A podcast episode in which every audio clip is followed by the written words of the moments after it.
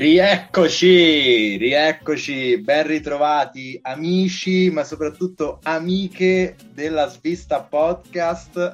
Siamo tornati con quella che sono quasi certo sia l'ottava puntata dello confermo, show per confermo. Confer- esatto, lo show per tutte le età condotto dai vostri Ensino Iacchetti e Ezio Greggio del pallone. Inseparabili inseparabili. Potremmo anche fare la musica. Un, un debole per Enzino Iacchetti da, da, sempre. È vero, è vero. Pure, pure secondo me è superiore, anche se se vuoi potremmo anche essere eh, Michel Unziger e Gerry Scotti. A quel punto... No, Enzino Iacchetti faceva quel, quel io non lo amavo per striscia, cioè mi piaceva perché molto calmo, molta persona molto calma, ma mi, mi, piaceva per il Tato, si chiamava il Tato, qualcosa del genere. Bravo, bravissimo, mamma mia cosa hai tirato fuori. Miglior serie TV, Bello. tra l'altro, altro che Breaking Bad o eh, come si chiama The Office, tutte queste cagate qui. No? no. Il Tato è il proprio tato. un'altra cosa. O il Mammo, forse era il Mammo. Potrebbe essere, comunque sì, me la ricordo eh, quella classica serie che davano tipo sul canale C. Bellissima, comunque, bravo. È sempre bello ricordarci l'Italia quando si stava bene, diciamo. Allora, Confer- tornato... confermo, attenzione, eh, indiscrezione di mercato, confermo che era il mammo. Era il mammo, perfetto, i nostri potenti mezzi tecnologici abbiamo cercato e... che hanno, giusto per informazione, così tagliamo la testa al toro, se lo puoi trovare. Eh, ho appena chiuso, aspetta, aspetta, te lo dico hai subito. Ragione, hai ragione, Rimanete Però... in... Com- dal 2004 al 2006, come tutte le serie belle, poche stagioni. E infatti cosa è successo poi nel 2006? Abbiamo vinto tutto. Bravi tutti. Eh, ma infatti l'ha raccontato sia Totti prima di Austra- del, del, rigore per l'Australia, se l'era visto un episodio, eh, tutta la squadra insieme prima della finale si sono visti la seconda stagione, fatto una maratona incredibile, quindi... Bene, quindi... Tra l'altro c'è un'altra serie del 2008, Medici miei, sempre per, per dire comunque è proprio... E Benedetti dal Signore, quello invece con anche... Ehm, oh mio dio, Ezio Greggio. Vabbè, che erano mi sa che stiamo divagando un po' troppo. La prossima puntata la dedichiamo quasi totalmente a Ensino Iacchetti, così facciamo felici anche i nostri amici amanti di Ensino. Comunque, tanto spero tutto bene dopo questo excursus su, sulla TV vecchio stile. Bentrovati oggi per la prima volta da quando sono iniziati gli europei. Finalmente registriamo quando non gioca nessuno, quindi non ci perdiamo nessuna partita finiti ufficialmente chiaramente i gironi, ma anche tutti gli ottavi, andiamo a fare intanto un rapido check eh, sui risultati del terzo, del terzo turno di, dei gironi proprio rapidamente. Quindi eh, l'Italia, il Galles e la Svizzera hanno passato il girone A, Belgio Danimarca quello B, Olanda, As- Austria, Ucraina al girone C, Inghilterra, Croazia e Repubblica Ceca hanno passato il girone D Svezia e Spagna le, le, e poi il girone della morte Francia, Germania e Portogallo che poi ne parliamo dopo. Hanno superato il girone della morte ma hanno, hanno avuto vita breve. Quindi inizierei subito non so se hai qualcos'altro da dire sui gironi avevamo detto molto l'altra volta. Eh, sì, sì, nulla, nulla, da aggiungere, nulla da aggiungere. Esatto, direi di passare direttamente a, allo studio degli ottavi, anche se in realtà diciamo che eh, parleremo dei gironi anche parlando degli ottavi, quindi prima partita degli ottavi di finale è stata Galles-Danimarca, finita 0-4 per la, per la Danimarca, doppietta di Dorberg, Maele e Bright White, tanta Atalanta anche in questa, in questa giornata del, dell'Europeo. Ehm, io mi ricordo, parlando di questa partita, che avevo, avevo, iniziato la scorsa puntata dicendo che mi aveva stupito molto il Galles perché mi era sembrata una squadra molto solida difensivamente, prendeva pochi gol, se la giocava con tutti. Niente, ne ha presi quattro dalla rimarca, quindi magari... Sì, penso diciamo che fosse qualcosa... stata pure la mia, sì. la mia analisi.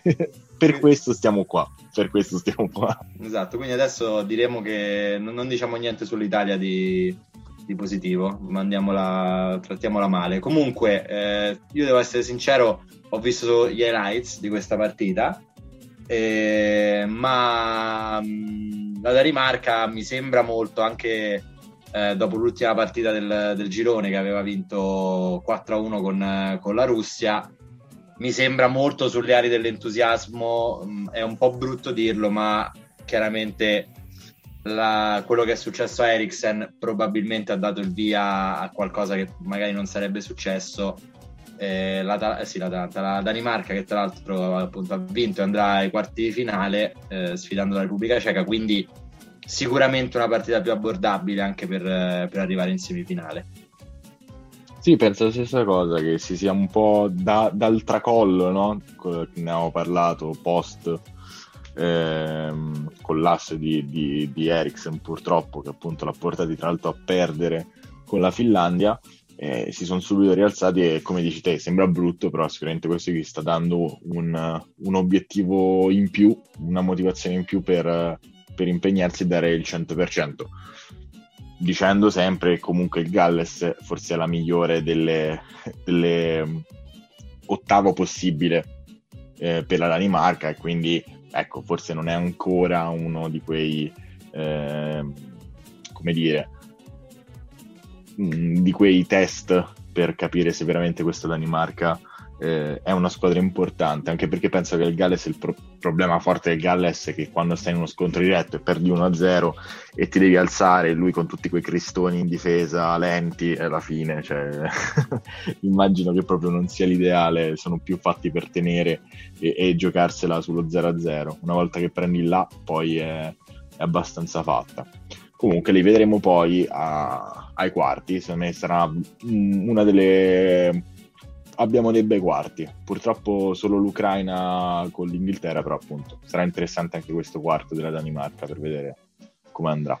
Sì, sì, sì, sono... ci siamo su questo punto di vista e allora abbiamo parlato di Danimarca, iniziamo subito col prossimo avversario perché sfida la Repubblica Ceca che ha vinto a sorpresa contro l'Olanda che per quanto mi riguarda insieme, al... insieme all'Italia era stata la squadra che probabilmente aveva dimostrato e aveva fatto meglio nei, nei gironi, li aveva vinti a, a, punteggio, a, punteggio, pieno, chiudendoli all'ultima giornata con uh, un netto 3-0 contro la Macedonia. E invece ha fatto tanta fatica con la Repubblica Ceca ma a prescindere dal fatto che l'abbia persa eh, e a 10 minuti è passata da la partita l'ho vista tutta, è passata da, da, poterla vincere perché c'è stata un'occasione incredibile di, di, Malen, l'attaccante che piace a mezza Premier, che già costa 70 milioni di euro chiaramente, eh, perché ha fatto 26 gol in Eredivisie. Ricordiamoci che 26 gol li ha fatti anche Graziano Pellè, che quest'anno faceva la panchina al Parma retrocesso, ma questo è il discorso. E, ehm, quindi occasione mangiata da Malen davanti al portiere, che comunque ha fatto una bella parata e poi qualche minuto dopo eh, il pallavolista, perché non è la prima volta che fa una cosa del genere, Delict, decide di scivolare e spostarsi la palla sapientemente col braccio, espulso. E a quel punto la Repubblica Ceca, che è una squadra. Quindi, sì, diciamo che da quella partita che, che abbiamo giocato noi contro la Repubblica Ceca, che eh, abbiamo ampiamente dominato, vinta 4-0 eh, la Repubblica Ceca secondo me è una squadra molto solida, eh, con anche giocatori secondo me importanti come Soucek e Kufal che giocano in Premier e, e, poi soprattutto c'è quello là davanti che mi ricorda un Ronaldo il fenomeno se avesse avuto le ginocchia sane, non so cos'altro dire sinceramente. No, no, eh, guarda, la, ne avevo proprio parlato, come dici te, no, ho proprio analizzato in realtà abbastanza bene le scorse puntate della Repubblica Ceca ed è una squadra quadrata, cioè una squadra che comunque ha degli ottimi giocatori in ogni parte del campo, quindi come si è visto può giocarsela con chiunque, sicuramente sta overperformando al momento, ma meritatamente ed è una di quelle squadre fastidiose, c'è poco da fare, fastidiose. L'Olanda invece si conferma quella che è praticamente tutti gli anni, cioè un bel prospetto, e però poi per eh, situazioni o errori loro perde il treno, perché poi insomma, questo europeo era tranquillamente eh, alla loro portata, anche visto il, il tabellone, no? Era proprio un tabellone fatto ad hoc, avrebbe dovuto soltanto affrontare l'Inghilterra e, e, e poi trovarsi in finale, quindi era veramente anche goloso come, come, come opportunità. E come hai detto tu, poi il solito fallo di mano, che ormai è diventato veramente un, un'abitudine da, da, levarsi di ehm, delict, li, li, ha condannati definitivamente. Però diciamo anche il fatto che ehm, eh, quel fallo di mano è stato fatto perché il, il giocatore se ne andava in porta, quindi secondo me sarebbe cambiata poco poi, eh? non è che ha proprio indirizzato così tanto la partita, non voglio dargli, addossargli tutta la colpa.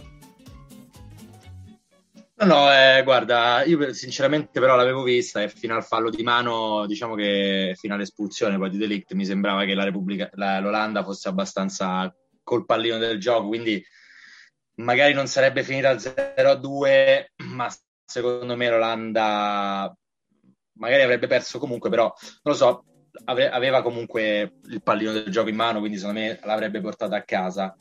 Detto ciò, sì, hai ragione, avrebbe sfidato la Danimarca in, ai quarti di finale e poi la vincente fra Ucraina e Inghilterra mh, in semifinale, quindi eh, l'Olanda un po' l'ha, l'ha buttata, diciamo. E, quarto di finale, quindi eh, Repubblica Ceca-Danimarca vedremo come sarà, potrebbe anche essere una partita scoppiettante e abbiamo detto quindi la, la vincente incontrerà la, la, vincente a sua volta tra Ucraina e Inghilterra. Ti metteresti 5 euro?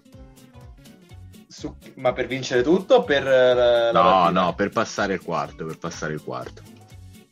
ma io ti dico, metterei, metterei sulla Danimarca, sinceramente mi metterei sulla Danimarca. Lo perché... sai che anch'io? Infatti ero, pensavo di essere controcorrente, invece ci troviamo d'accordo anche su questo punto.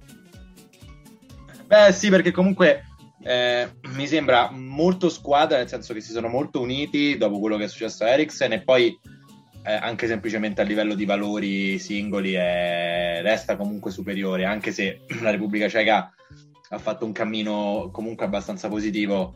Eh, secondo me tra le due è chiaramente favorita la, la Danimarca.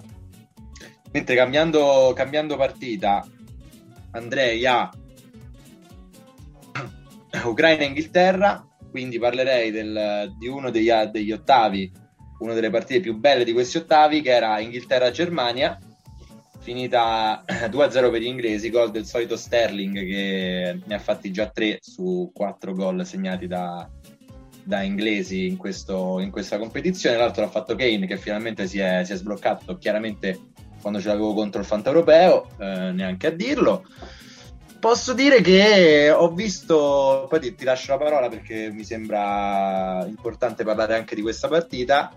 Ho, vi, ho, rivisto la stessa Germania che avevo visto all'esordio all'Europeo con la Francia. Poi tu mi avevi smentito più volte no? parlando dei, dei expected goals e di tutto ma una Germania che veramente oltre un paio di occasioni, soprattutto quella chiaramente solare di, di Müller che si, che si, è trovato di fronte a Pickford della, della tirata fuori, un po' troppo passiva, cioè mm, non lo so, chiaramente l'Inghilterra è una squadra che difende, è molto solida, perché è l'unica squadra tra l'altro del, dell'Europeo a non aver preso ancora gol, è una squadra solida, tra l'altro un mio amico, un quarto della fa, mi ha detto appunto vincerà l'Inghilterra, l'Europeo, però mh, mm, mi, ha, mi, ha, veramente stupito in negativo la, la, Germania in tutto l'Europeo, devo essere sincero. Eh, sì, sicuramente la Germania non è che ha fatto un grandissimo europeo, questo è diciamo chiaro, senza ombra di dubbio. Diciamo che anche qui, ehm, secondo me, poi ci sono stati degli errori grossolani della Germania, perché come hai detto tu, Müller fa uscire una palla senza senso, perché neanche è considerabile uno contro uno, cioè peggio di Chic eh, contro la Juve. Eh. Veramente stiamo a, lì è stato veramente un errore grossolano con un 1-1 che a parer mio poteva eh, rimettere appunto totalmente in discussione mh, mm, proprio anche l'inerzia del, del, della partita. È pur vero che l'Inghilterra ha una rosa incredibile, gestita di merda, perché secondo me Southgate è veramente ignobile perché la formazione che ha messo contro la Germania stessa è da arresto, tant'è vero che la partita è cambiata quando ha incominciato a fare i cambi, quindi totalmente a caso ha pescato dalla panchina uno dei dieci fenomeni che aveva lasciato in panchina perché non ci capisce niente e, e pescando a caso ovviamente tipo eh, anatrina noi da, come noi da piccoli con l'anatra sai che c'era il punteggio sotto alla fine lui stava in una vaschetta dove le anatre avevano tutti valore 10 e, e quindi gli è andata bene Ecco, io, io sinceramente sono felice se sia stata eliminata la Germania perché secondo me alla lunga era molto più, è molto più esperta guardando a una possibile finale con l'Italia ovviamente, eh. però è molto più esperta rispetto a un'Inghilterra. L'Inghilterra non lo so perché non mi fa paura, cioè sì, solidità difensiva, però non ha affrontato, ha affrontato appunto come dici te una Germania abbastanza sottotono che è spiegato. Eh, sì, guarda, in realtà guardando questo europeo, tornando sulla Germania che mi ha, mi ha deluso, tra l'altro l'ultima del girone l'ha pareggiata all'ultimo secondo con l'Ungheria accedendo grazie a quel pareggio. Non so, eh, sì, effettivamente incontrare la Germania è sempre, è sempre, una cosa che vorresti evitare, eh, però guarda, questa Inghilterra l'hai detto anche tu, per, eh, per profondità eh, di Rosa mi, mi, spaventa nel senso che eh, l'abbiamo visto nelle ultime due partite, eh, ha fatto quei, quei, due cambi che gli hanno, gli hanno, completamente cambiato la partita. Grealish ogni volta che è entrato ha fatto, ha fatto un assist, una giocata vincente quindi, sai, è, è, vero che Southgate, anzi, lo stanno criticando tanto in Inghilterra perché non fa giocare Sancho, non ha fatto giocare Grealish, eh, non sta facendo giocare Rashford eh, e, e, tutto, per tutte queste cose. Però è pur vero che magari ce l'avessimo noi la possibilità di sbagliare avendo questi in panchina. Quindi Mm, non so se preferirei, avrei preferito, o preferirei a questo punto perché non niente ancora è scritto, incontrare l'Inghilterra rispetto a una Germania. Non, non lo so, anche perché poi molte partite loro le giocheranno a, a Wembley e soprattutto le, l'eventuale finale è a Wembley. Quindi vai a giocare con l'Inghilterra in casa loro all'ultima, dovessero arrivare in finale. Quindi non so, non so se, se avrei preferito, se preferirei incontrare loro o avrei preferito incontrare la Germania questa è l'unica cosa che... E poi ti ho detto, molti... ah, un mio amico prima mi ha detto vince l'Europeo ed è uno che scula tantissimo, quindi mi andrei a giocare un paio di ipoteche sull'Inghilterra campione Europa. Sì, il problema è che non penso sia quotata così tanto da investire qualcosa di, di valore, ecco. Cioè, investire una casa per poi vincere una casa e un pezzettino forse non ha senso che penso che sia, abbastanza la favorita al momento. È probabile, è probabile. Mentre con, parlando della sua prossima avversaria, che sicuramente non sarà favorita con lei, che è l'Ucraina, che ha battuto tra l'altro al 92esimo quelli che ci avevano no al diciamo... 120esimo ah scusami esatto sì al 120esimo bravo. Eh, quelli che ci avevano sbattuto fuori da, da, dai mondiali 2018 quindi gli svedesi. Ehm, due squadre eh, sinceramente eh, molto simili per, per, come, per come hanno affrontato questo europeo. Perché sono due squadre molto difensive eh, che piuttosto che portare, portare, la palla in avanti e provare la giocata tendono a ricostruire da dietro senza rischiare, rischiare nessun contropiede. E diciamo che è stata una partita non troppo divertente secondo me soprattutto il, il primo tempo Ehm, sempre il solito Fosberg, mi, sen- mi, sen- mi, sento di dire, che chiude il suo europeo a 4 gol, tra l'altro molto sfortunato, ha preso due traverse. A questo punto, secondo me, l'Ucraina, anche per il percorso che ha fatto, la metto come squadra meno forte, forse a questo punto, perché non capisco sinceramente il motivo di giocare in modo così difensivo. Cioè, comunque, i giocatori più forti dell'Ucraina stanno davanti sono Yermolenko che sta facendo un europeo spaziale, Yaremchuk, Marinowski, Zinchenko che sarà pure un terzino ma non gioca sicuramente come un terzino. Non lo so, pure la Svezia ha giocatori forti davanti e invece hanno giocato tutte e due, chiaramente una partita molto importante, un ottavo di finale, però veramente un po' troppo difensivo, come dire, troppo conservativo. Secondo me non ha speranza contro la... l'Inghilterra per chiudere il discorso proprio su quel, su quel quarto. E soprattutto se giochi così difensivo, difficilmente. È pur vero che eh, l'Inghilterra è andata in uh, difficoltà con uh, il Galles, no scusami, con la Scozia, scusami, eh, che appunto ha giocato super difensiva. Mi ricordo che aveva messo forse McTominay addirittura nei tre dietro o qualcosa sì, del genere, proprio esatto. per contenere. Tra l'altro chicca di Mourinho che aveva già detto, sai che lui fa il commentatore aveva detto eh, io metterei McTominay lì, infatti l'hanno messo e l'hanno fermati. Che è uno 0-0 che non vuol dire la vittoria, però può portare poi a rendere la partita un po' più interessante. Ecco, secondo me questo europeo ci ha insegnato che niente scontato, ecco. Eh, comunque anch'io vedo l'Inghilterra super ehm, favorita, quindi ecco, non starei poi a, a, a dilungarci troppo purtroppo. Sì, sì, no, ma questo è probabilmente quello in cui c'è più divario fra, fra le due, mentre eh, un bel divario, anche se in realtà ha fatto il miracolo, c'è tra Svizzera e, mm, e Spagna, che saranno le prime a, a giocare ai quarti. La, la, Svizzera, inizierei a parlare della Svizzera perché ieri, quando, quando Mbappé ha sbagliato il rigore, è arrivata subito la chiamata fra noi due festanti su organizzare, organizzare questo, questa puntata. Goduria immensa, cuore infinito, però la Francia l'ha buttata. Non, non, mi ricordo chi era che l'ha detto, forse Carragher, che ha detto sono contento perché la Francia ha iniziato a esultare al gol di Pogba e, e invece chiaramente la partita non era finita e è stato ancora più emblematico secondo me il fatto che il rigore l'abbia sbagliato un po' l'eroe del, del mondiale 2018 ossia, ossia Mbappé. Quindi Svizzera tantissimo cuore Francia un po' troppo, troppo sicura dei suoi mezzi. E secondo me ho visto anche la foto della cartina dell'Europa con tutti i paesi con la, la bandiera della Svizzera. Penso che solo i francesi ti passano Francia l'altra sera No, no, quello sicuramente ho visto anch'io. Comunque no, eh, secondo me è quello che abbiamo detto un po' nelle altre puntate, eh. devo dire, questa l'avevamo azzeccata ma si vedeva che la Francia giocava un po' troppo individuale, non aveva un gioco corale né niente, ha solo questi grandissimi campioni e li lasciava scorrazzare nel campo come meglio credevano. Tant'è vero che secondo me Kanté non ha fatto un grandissimo europeo proprio perché è un giocatore un po' più tattico, no? Quindi uno che va a recuperare palla, però ha bisogno un attimo di un po' più di ehm, diciamo regole e, e diciamo eh, una tattica da seguire, dei compagni a cui eh, appoggiare il pallone e, e, cose del genere. Secondo me non ha valorizzato tutta la rosa.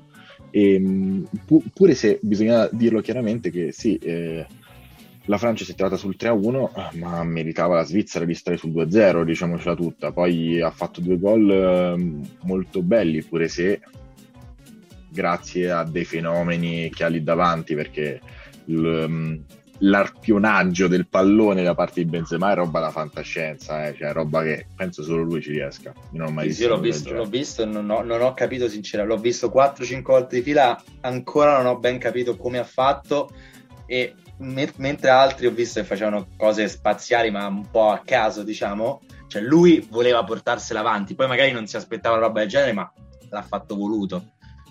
Quindi, una roba senza alcun senso, fuori, fuori, di testa, devi essere un matto per pensare a una cosa del genere. Sì, sì, sì, è vero. Quindi... No, comunque Vai. ci ha creduto, però secondo me ha sfruttato poi alla fine quelle che si vedono chiaramente erano le debolezze della Francia. Francia che poi è stata mh, particolarmente ehm, sfortunata da prima a perdere tutti i terzini destri, mi sembra, e, e quindi giocare con una difesa a 3 che non era di sua competenza e quindi appunto pure questa l'ha messa un po' in difficoltà e si vedeva che difensivamente hanno lasciato tanti buchi al centro perché probabilmente con una difesa da 3 si trovavano male. E, e, poi grandissima partita del ormai vicino e spero sempre più vicino Ciaca che dal... io ho sempre detto che ha fatto un grandissimo europeo l'avevo detto già prima anche nella partita contro l'Italia persa 3-0 per me ha fatto una grandissima partita poi purtroppo lui essendo mediano risente un po' no, del, del, della performance totale, perché se hai un attaccante che ti fa anche solo un gol e poi uno perde 3 a 1, comunque lo puoi esaltare, un mediano un po' più difficile, ma partita incredibile, ordinata, tra l'altro una cosa che ho letto, un'analisi che ho letto dell'ultimo uomo, che è una grande rubrica che trovate online, sono dei ragazzi molto bravi che scri- parlano di analisi tattiche. Non so se sentite il cane che abbaglia qui fuori, in caso vado a fare della violenza. E, ehm, no alla violenza sugli animali. No, assolutamente, tutto il rispetto, tutto il rispetto. E, ehm, comunque che è un giocatore che proprio perché trotterella davanti al campo è stato lucidissimo fino al 120esimo. Vero, ha fatto quel lancio assurdo che poi non, non, è, non è, finito col gol. Eh, gra- grande, grande, carisma, grande leadership soprattutto. Eh, ha bessi anche la bottiglietta di Coca-Cola prima dei rigori, quindi campione totale secondo me eh, a questo punto più forte Cristiano Ronaldo che la Coca-Cola non la beve. Eh, tra l'altro Coca-Cola, se vuoi darci due spicci, così noi ci siamo, eh. Noi siamo qua, podcast, siamo qua. La, la svista podcast X Coca-Cola.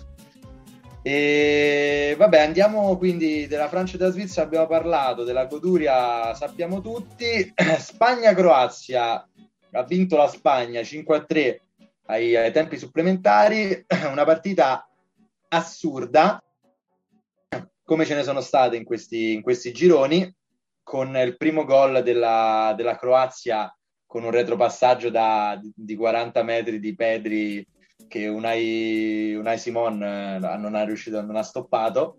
E ho riso veramente tanto quando ho visto quel gol.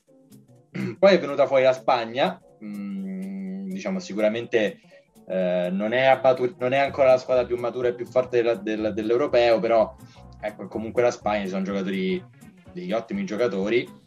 Eh, hanno segnato nell'ordine Sarabia, Spirigueta e Ferran Torres.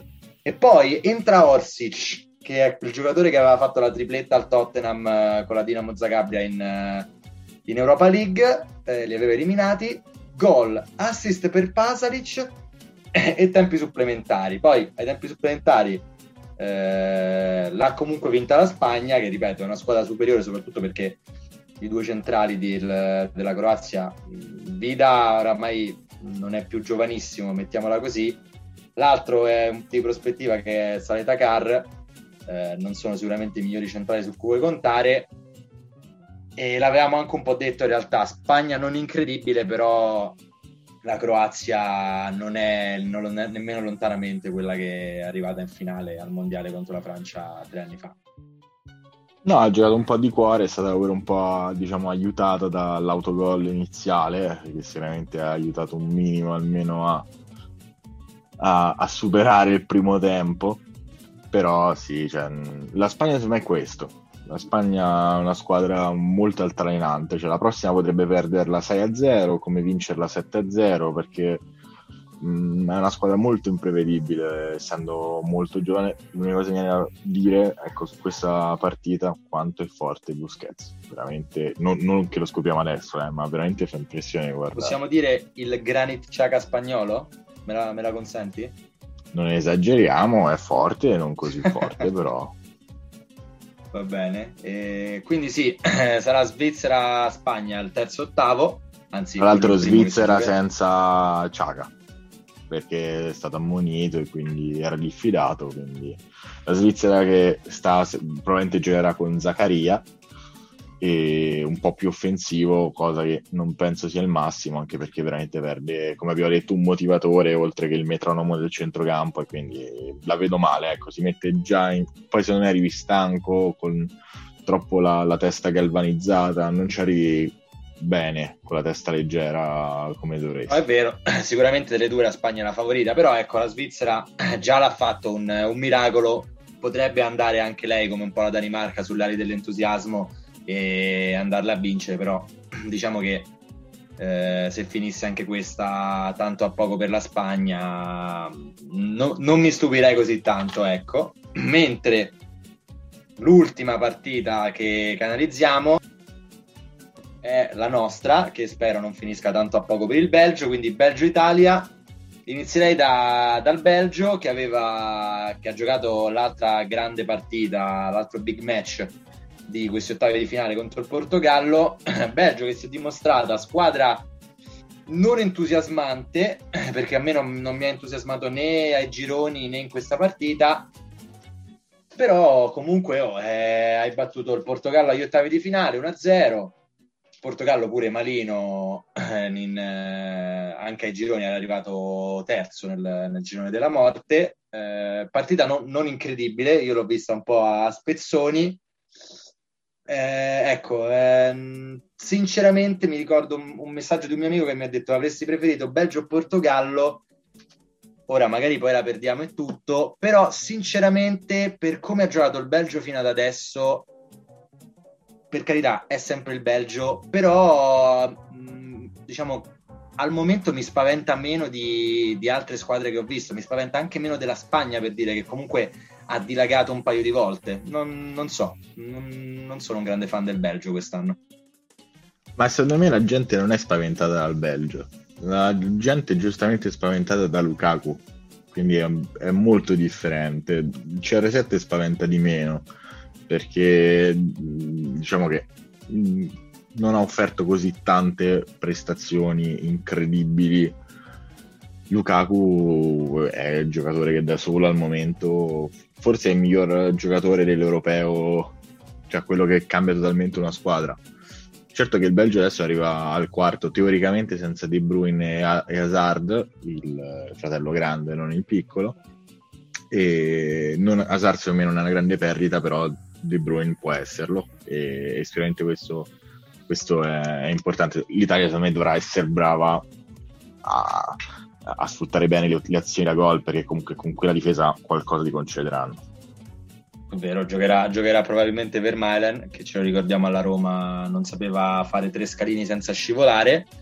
E l'hai tirata fuori tu. L'ultimo, l'ultimo ottavo che, di cui parliamo è Italia-Austria, che, è, che abbiamo vinto ai supplementari 2-1, soffrendo più del dovuto con, eh, con un gol annullato ad Arnautovic al, intorno all'ottantesimo, poi risolta da dal grandissimo gol su grandissimo lancio di Spinazzola, il gol di Chiesa.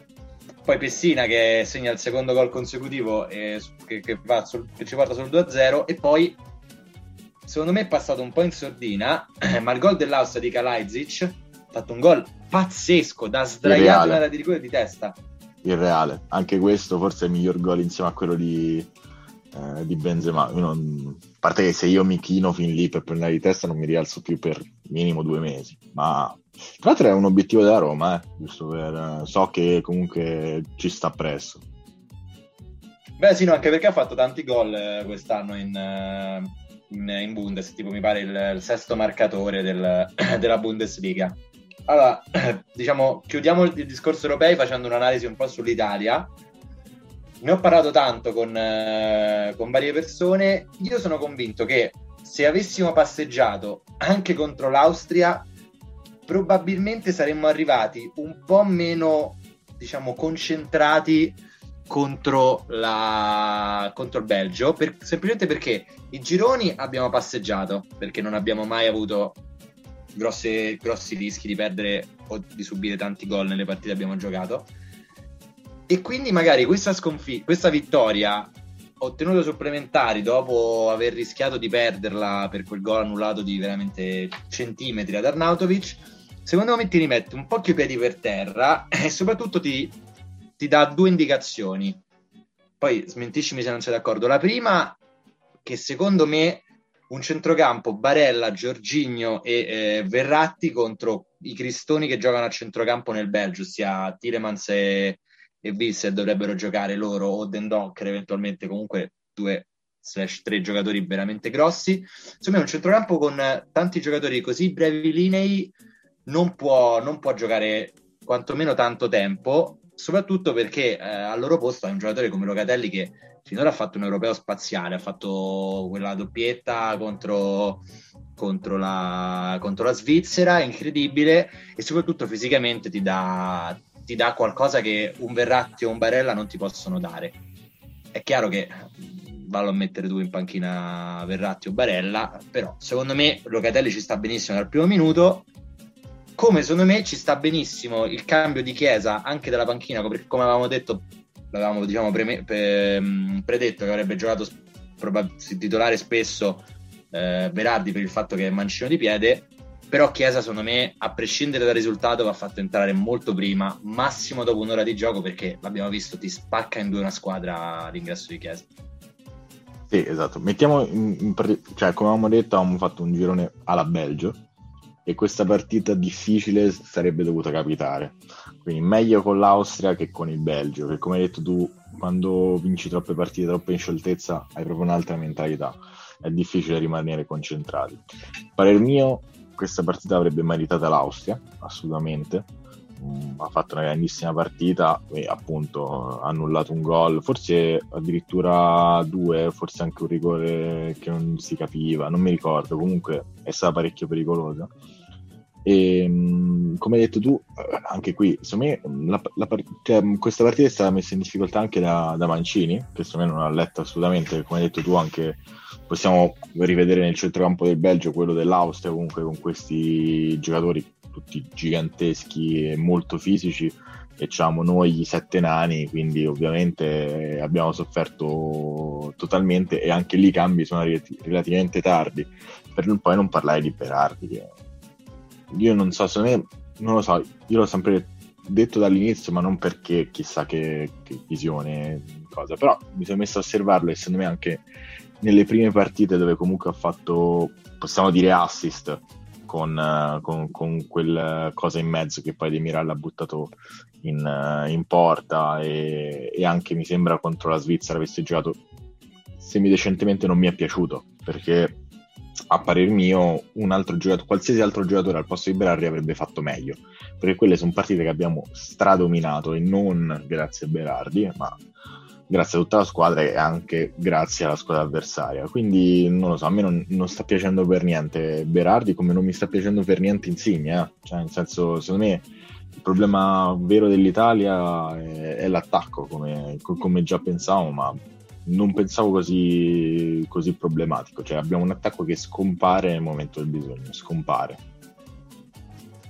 Beh, diciamo che so, sono d'accordo diciamo in parte perché comunque Berardi sì non sta, non sta giocando benissimo però è, è effettivo che eh, dal suo piede è partita la, la, palla che poi è finita in gol toccata da, da Demiral la prima partita l'assist per il primo gol contro, contro la Svizzera per Locatelli. È vero, oltre questo, non ha fatto un europeo da ricordare in tutto e per tutto.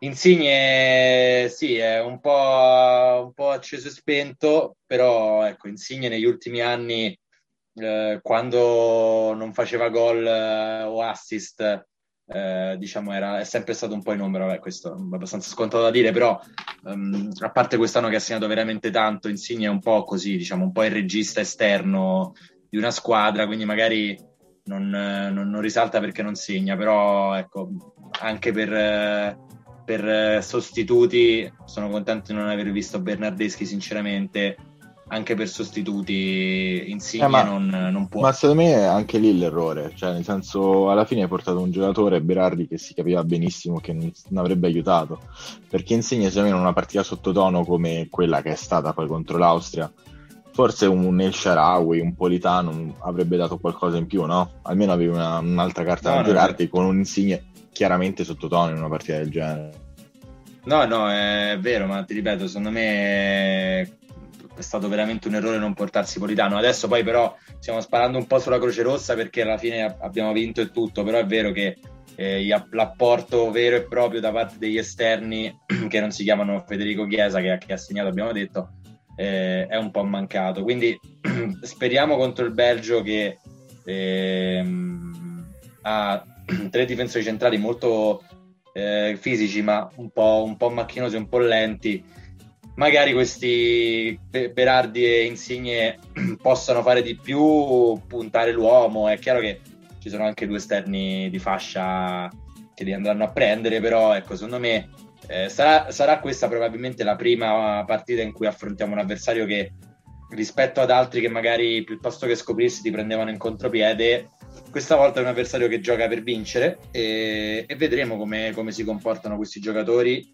che in realtà spesso, soprattutto nel campione italiano, e soprattutto parlo di, di Insigne Immobile, eh, ma anche di Spinazzola e comunque quelli che giocano nelle grandi squadre sono abituati a giocare spesso contro squadre che si difendono. Vediamo, vediamo come si comportano contro una squadra al pari se non superiore a, all'Italia. Sono veramente curioso. Sono fiducioso in realtà, però sono anche molto curioso di vedere come giocheranno. È il primo vero test importante. Sì, no, hai detto benissimo e soprattutto Spinazzola sarò curioso perché mentre Di Lorenzo è un po' più difensivo, Spinazzola lo conosciamo a Roma quando deve stare in difesa, soprattutto una difesa a 4, potrebbe andare molto in difficoltà. Quindi spero che l'Italia già dai primi minuti metta un po' di, eh, di pressione al, al, Belgio, soprattutto alle parti di Spinazzola, così da far indietreggiare il marcatore di Spinazzola e non dargli problemi in attacco, perché quella può essere la chiave con, dove si deciderà il match, secondo me. Spina, lì a sinistra è lì dove dobbiamo, dove si giocherà. Va bene, quindi ricapitoliamo: Spagna-Svizzera alle 6 venerdì, alle 9 sempre venerdì, Belgio-Italia, poi alle 6 sabato Repubblica Ceca-Danimarca e alle 9 Ucraina-Inghilterra. Abbiamo finito l'analisi sugli ottavi, ce l'abbiamo fatta. Vogliamo ricordare che per ora il capocannoniere dell'Europeo è CR7 che ne ha fatti 5. E detto questo, mi sa che facciamo una breve pausa e poi torniamo per parlare di mercato e di notizie varie. A presto, a fra poco.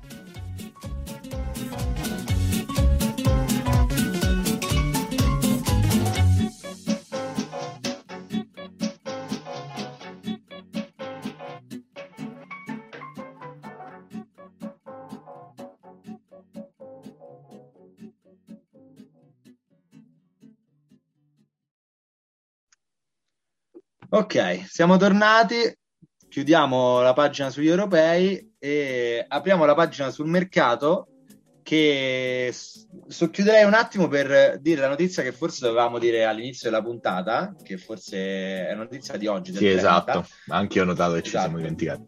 Ci siamo dimenticati come sempre, eh, che Dazon a quanto pare ha acquistato i diritti di coesclusiva, perché già ce l'aveva Sky, dell'Europa League, ma anche della, della Conference League, quindi eh, le, le, due competizioni minori del, del, dell'Europa saranno disponibili anche su Dazon l'anno prossimo. Dubbi, domande, incertezze?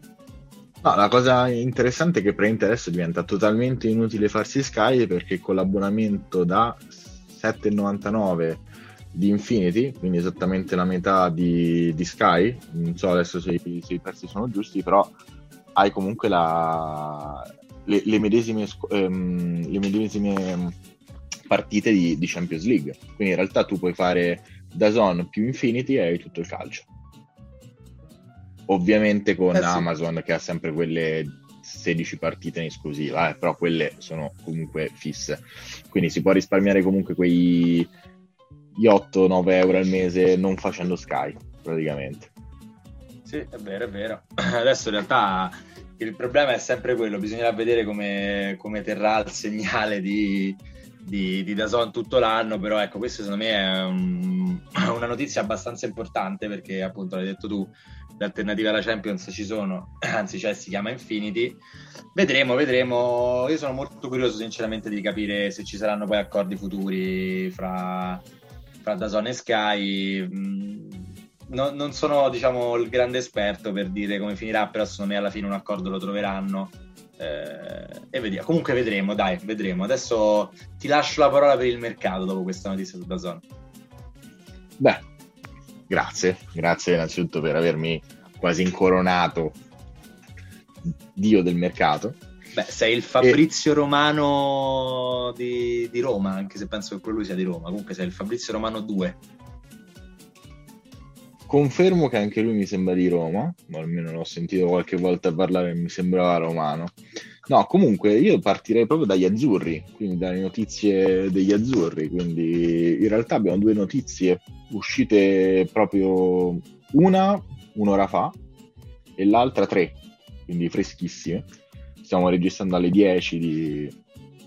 del 30 giugno e una su Spinazzola e una su Insigne. Allora, partirei su quella su Insigne, che l'ho ritrovata nella conferenza stampa di De Laurentiis, che dopo un gran, lunghissimo silenzio stampa ha fatto questa conferenza stampa di due ore, che tra l'altro trovate sul canale YouTube del Napoli, vi consiglio perché fa ridere.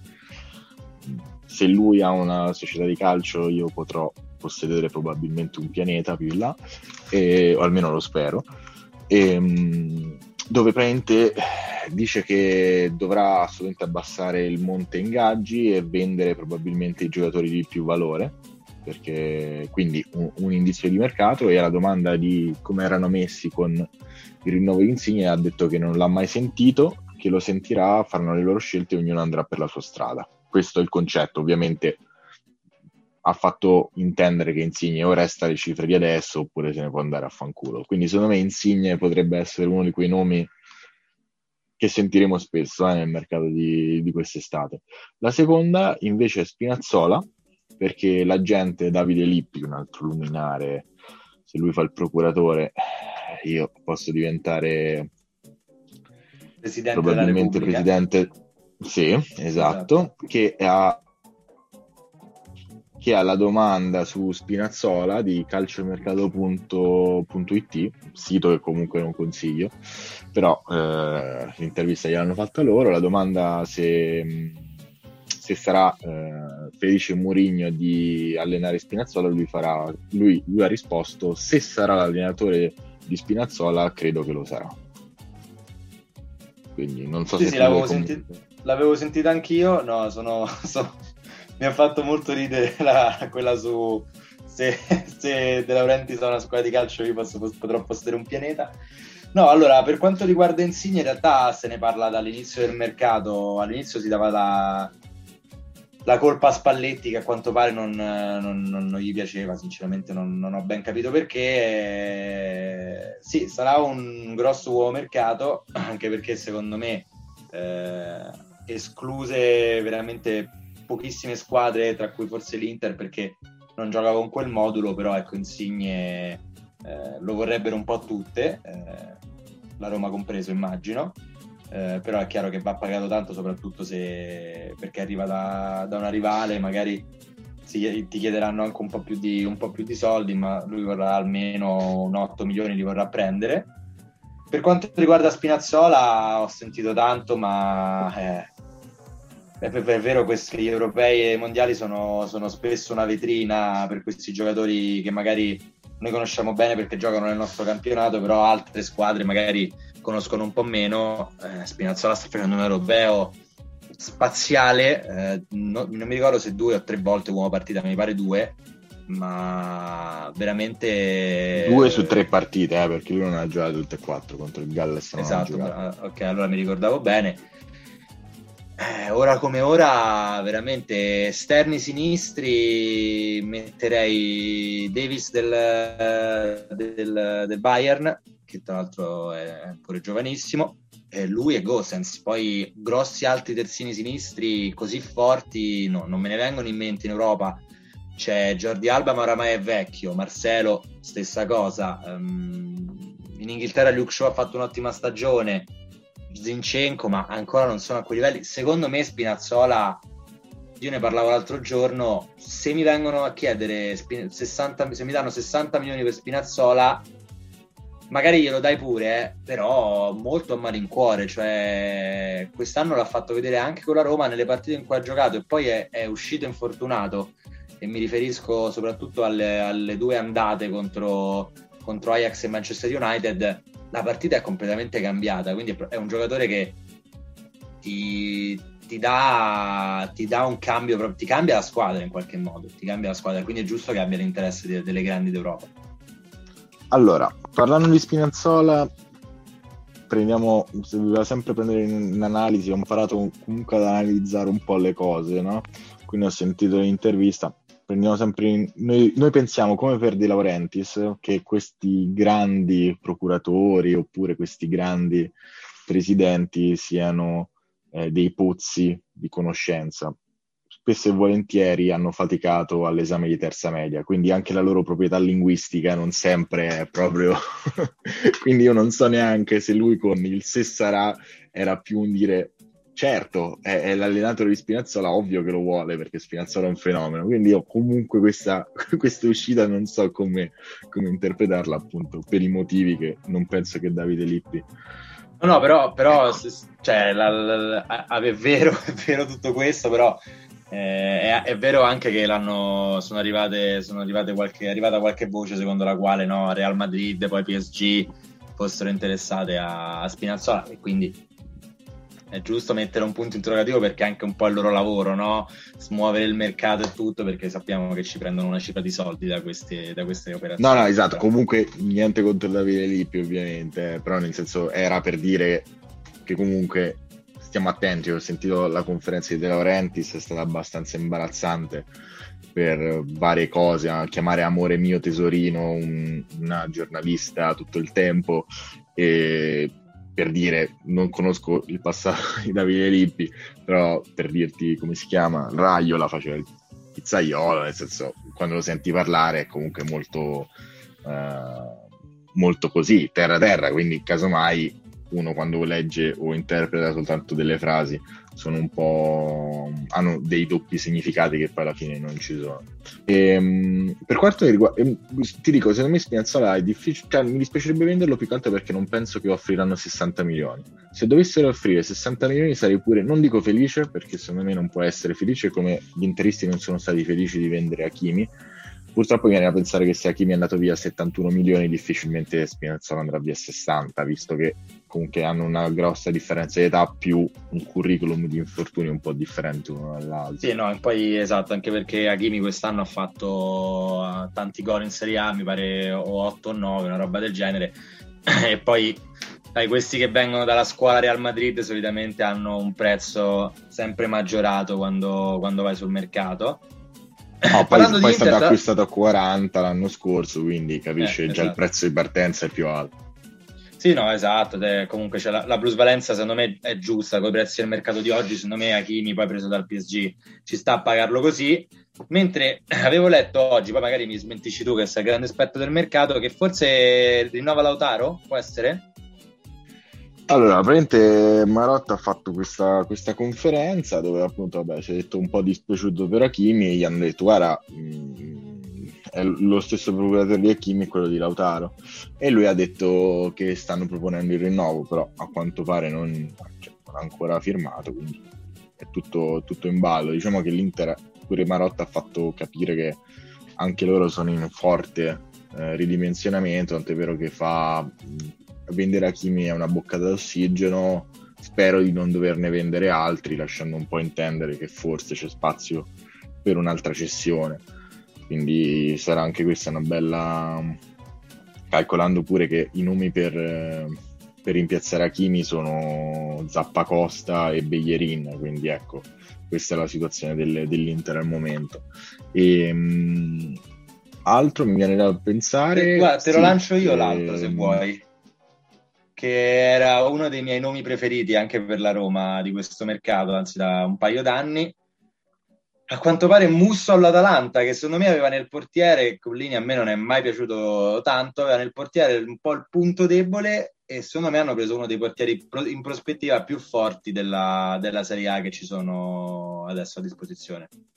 Cosa ne pensi? Sì, è vero, Musso all'Atalanta sembra per 20 milioni. Eh Guarda, non, non, te lo so dire perché no, non ho mai seguito tantissimo Atalanta, scusami, l'Udinese, a parte quando ha giocato contro di noi, che ha sempre giocato eh, all'andata non male, però al ritorno abbiamo invece fatto 3 o 4 gol, se mi ricordo bene. E, mm, comunque giocava all'Udinese, quindi non fa molto testo. Sicuramente è interessante, sarà interessante invece vedere Gollini, perché non ce lo vedo a fare il secondo. Gollini che è un anno più giovane di Musso, perché è 95 e Musso è 94, secondo me può essere uno di quei nomi che forse potrebbero approdare alla Roma. Mm, potrebbe essere comunque un buon compromesso, un po' più esperto di Paolo Lopez, pure se, come hai detto te, non è che mi piace tantissimo, però ha esperienza sicuramente, ha un bel caratterino, e, e però molto più giovane di, di Rui Patrizio. E però Rui Patrizio sembra molto vicino alla Roma. Tra l'altro, notizia di pochi minuti fa, a quanto pare il nuovo allenatore del Tottenham, ci spostiamo in Inghilterra, non sarà Fonseca che a quanto pare andrà in Turchia, sono, ci sono state voci, ma è Nuno Spirito Santo, quello che ha, diciamo, ha trascinato in avanti il Wolverhampton dei portoghesi, quindi prenderà lui la panchina degli Spurs l'anno prossimo. Eh, non so se avete mai visto, l'avete mai visto in faccia, ma sembra un Gesù un po' più scuro di pelle, un Spirito Santo con sta barbona da, da Mataua, come direbbe mio padre, che mi chiama così quando c'è la barba lunga. Sì, esatto, per forza di descrizione, tra l'altro è proprio di 41 minuti fa la notizia, quindi freschissima, freschissima. Quindi Tottenham... Siamo comunque... sempre aggiornati, ragazzi. Tra l'altro Tottenham è il nostro avversario in Conference League che and- avremo su Dazon. Spero solo che non mandino Diletta Leotta sui campi di Conference League a fare l'inviata perché sennò la dobbiamo andare a riprendere usando l'esercito probabilmente in, in alcuni campi che bazzicano la Conference League con la scorta bisogna andarla, bisogna andarla, a prendere. Esattamente. Comunque invece due notizie in uscita che sembrano proprio invece a minuti. Paolo Lopez e Under verso il Marsiglia. Tiago Pinto sì. ha incontrato il presidente del Marsiglia a Milano e sembrano addirittura d'arrivo. 15 milioni di ehm, sarebbero un, un, prestito oneroso con diritto di riscatto che diventa obbligo a un tot di presenze, 15 milioni per Paolo Lopez e 12 per Under. Che dici? Under sono son giusti 12 milioni? È una domanda che, che mi sono posto. Ma non lo so, eh, ha fatto male quest'anno in, in, in Premier con il Leicester. ha giocato già poco il primo anno di, di Fonseca alla Roma Secondo me sì, per quello, per quello che ha fatto, anche per, ehm, per, la storia degli infortuni che ha, sicuramente eh, due, due anni fa magari ti avrei detto pure sì, 25 milioni, 30 milioni, però oggi, cioè, se Paolo Lopez ne vale 15, insomma un Der vale al massimo tanto quanto, non di più. Quindi fa male perché io ero un giocatore su cui credevo tanto però secondo me non puoi chiedere di più per, per, due, per le ultime due stagioni. No, è vero, è vero, cioè tutto sommato è vero, mi dà fastidio 12 milioni perché 12 milioni, capito, è un Carles Perez che per me al momento è comunque considerato un pelo minore di, di un Der, al pari pure degli anni, perché poi mi sembra che Carles Perez sia o 97 anch'esso o 98, comunque siamo lì. E quindi a parer mio, ecco, se tra i due avrei comunque ceduto Carles Perez per tenere un der, ma qualcosa mi dice non rimarrà nessuno dei due. Allora, eh, io chiuderei la puntata eh, dando una notizia sulla Lazio, che a quanto pare stanno cercando di riportare a casa Felipe Anderson, che secondo me sarebbe un colpo pazzesco per la Lazio, perché l'avevamo detto l'altra volta gli serve un esterno. Eh, io chiaramente spero di no, però ecco. Si eh, state lamentele a quanto pare da parte di Sarri verso, verso Lotito che come al solito non stava mettendo mano al portafoglio, invece qualche nome sta, sta uscendo, eh, sono lui e eh, un altro che mi pare sia, sia Barisic, comunque eh, vedremo, io sono veramente, eh, ah scusami, Basic, eh, io sono, sono, ancora curioso di vedere cosa farà la Lazio sul mercato. E se arrivasse Felipe Anderson, insomma, sarebbe un, un, buon colpo, diciamo un usato garantito, però un buon colpo per la Lazio. Di... Pure se in realtà, allora, eh, è sicuramente un costo, in realtà è un'operazione abbastanza low cost, non so per quanto riguarda lo stipendio, però in realtà calcola che sta in scadenza, il valore adesso su Transfermarkt 10 milioni, quindi si chiude su quella cifra lì forse qualcosa in meno addirittura. Eh, la cosa però che mi lascia un po' perplesso è che in realtà lui è andato in prestito quest'anno in Liga NOS, adesso non ricordo se tutto l'anno o a metà anno, comunque ha fatto solo 5 presenze in Liga NOS senza né gol e assist, quindi, eh, e due presenze in Premier League, quindi pure se fosse andato a metà anno ha fatto due presenze in Premier League e 5 in Liga NOS in tutto l'anno, con 0 gol e 0 assist. Sì, no, poi tra l'altro l'anno scorso mi ricordo, cioè non questo qua, l'anno in cui andò al West Ham fece una, un'ottima, un'ottima, impressione in, in, Premier, non so sinceramente perché non è riuscito a, a, ripetersi, quantomeno con il Porto, non so che parabola ha avuto Felipe Anderson, vedremo. Sì, questo per dire che... Lazio, sì che sicuramente è un giocatore importante, però ecco, non è una spesa folle per la Lazio, secondo me è super fattibile, però a, almeno al momento non è un grandissimo colpo, perché comunque sette presenze in un anno non lasciano ben sperare, pure se sappiamo che poi I, i giocatori sono spesso e volentieri menti semplici, quindi basta che cambi un tassello e cambiano totalmente, eh, quindi bisognerà vedere. È vero, è vero. Vabbè, chiudiamo quindi questa puntata ricordando che il nuovo allenatore della Fiorentina si chiama Italiano, eh, l'ex dello Spezia che aveva fatto molto bene con la squadra Ligure. E... niente, direi che se non hai altro da dire sul mercato roba varia, siamo arrivati anche questa volta alla fine. Assolutamente, eh, giusto ai nostri amici romanisti il 2, quindi dopodomani se vogliono a Ciampino a terra un certo Special One. L'arrivo di Murigno, vi salutiamo con gli Special 2, un, un salutone dalla Svista Podcast, alla prossima e Forza Italia sempre.